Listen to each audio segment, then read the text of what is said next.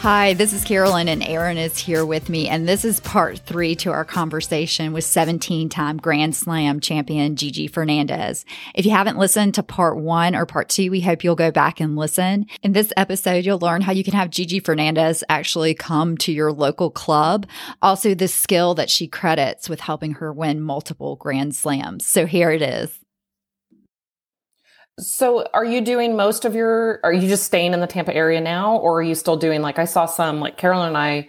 You know, we're on the East Coast, so we could drive to. Like, I saw you've maybe had some scheduled in Maryland or maybe somewhere else on the East Coast. yeah. So I do. I, I travel for now. I travel. I've been traveling around the country and doing clinics. I do one day clinics at clubs, and for that I come to your club and I spend pretty much all day there from eight to uh, three, and I do one and a half, one hour and forty five minute clinics with group, groups of eight and I do three of those, and then we all have lunch. And and lunch, I tell stories and talk about the mental toughness in tennis.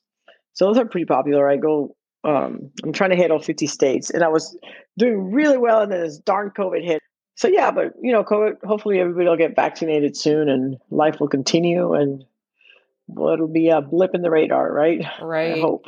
a couple good things have come out of it. This podcast was started because Carolyn and I were not playing with our friends and we still wanted to talk about tennis and we wanted to talk to our friends about tennis. So we've kept it up now. It's going on. We're at like 45 episodes now. Wow. Yeah. You always and, have a guest like me? Uh, not famous like you, but all not famous. Well, and the the difference in our podcast than a lot of other podcasts are we really are just two moms that play tennis. I didn't start playing till I was 40. So I've only oh, been playing 8 going on 9 years.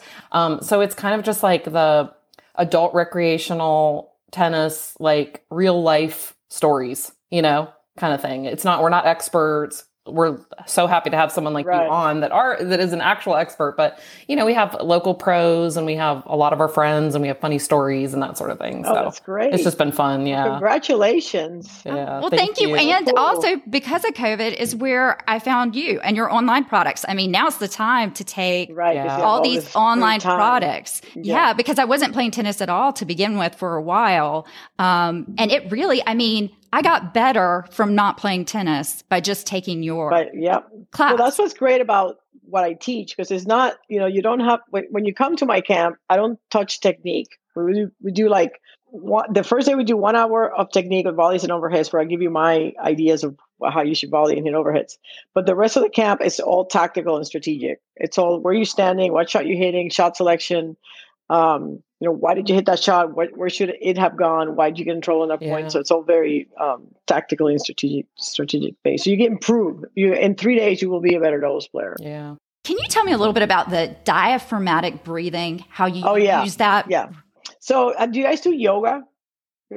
So basically, it's a ujjayi breath in yoga. So you so you you go in. Th- you I call it throat breathing. So you're like and then when you breathe out, you make a Darth Vader sound like. Huh. I don't know if you can hear that, but uh-huh.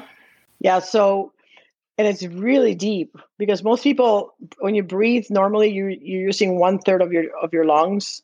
When you breathe from the diaphragm, you get the oxygen all the way through your lungs. But if you go, if you take a breath like that, that's one third of your lung. It has to be like from from the diaphragm or from your throat. Um, so over time, I became really efficient at I would do two breaths per minute. So it's in 15 seconds, out 15 seconds, in 15 seconds.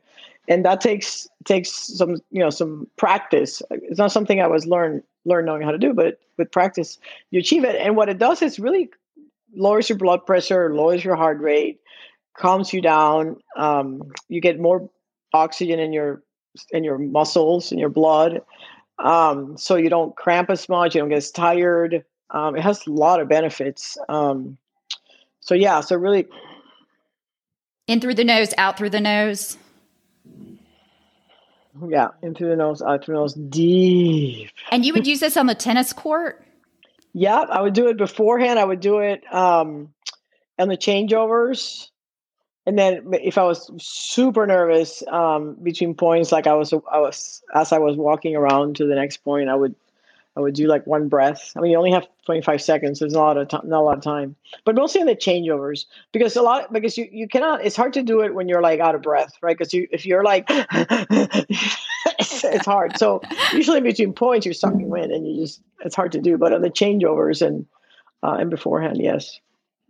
Are you going to start that? And Carolyn? meditating was the other thing that. Yeah, Carolyn. meditation. um, I don't know if you all meditate, but that was the other thing that really taught me, especially for people who are kind of um, type A or right. a little bit more on the hyper side. Mm-hmm. that it's really really helpful because it really what the skill that meditation taught me was how to change one thought for another without judgment or emotion and that if you can imagine in tennis how valuable that is because you change one thought which could be like, I can't believe I missed that ball, or I can't believe my partner missed that ball, I can't believe I just blew match point. And you change that thought for another, which is, I got to win the next point, with, and have no judgment or emotion around it. So you're able to remove all that negative energy. And because when you meditate, you're supposed to focus on your mantra for 20 minutes without it your mind wavering. But of course, that's impossible, and your mind is constantly wavering. And at first, I would get really mad. It was like, oh God, I'm thinking about something. Else. And then over time, you start to learn how to just bring your mind back and not be upset about it. And right. it really taught me how to handle. I was super. Um, I had I had a lot of anger. You know, when I was young, I was like fiery. So it really taught me. John McEnroe could have used some meditation. put it that way. Car- so, Because you used rather... to take rackets, right? Didn't you yeah. used to break rackets? I used to break a lot of rackets. yeah. and now. Eh. Yeah, but I mean, listen to this. When I learned to meditate in April of '92, and I won the French Open in May, Wimbledon in July, the gold medal in Olympic gold medal in Barcelona in August, the U.S. Open in September, the championships in November, and the Australian Open in January, all within a six months from learning how to meditate and how wow. to do diaphragmatic breathing. Yeah, it totally changed my life. Oh my gosh, I'm going to get off this call right now and start. start meditating. I'm going to win all my adult recreational matches from now We're on. We're going for Grand Slam now, yeah. Aaron. It's going to be us now. We've got it. Adult recreational. About, what you said about is not a Grand Slam.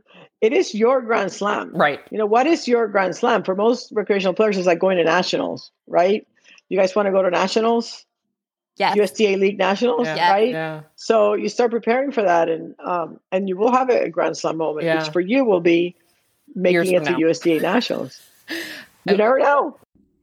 Thanks again to Gigi. We had so much fun talking with her. If you go to our show notes, we have links to her website, and that is where you can sign up for her listserv, her online courses, and her camps. Going to Gigi's camp is now on my bucket list. So if anyone out there listening has been, we would love to hear from you. You can message us on our Facebook page, which is Second Serve Podcast. Thanks so much for listening and hope to see you on the court soon.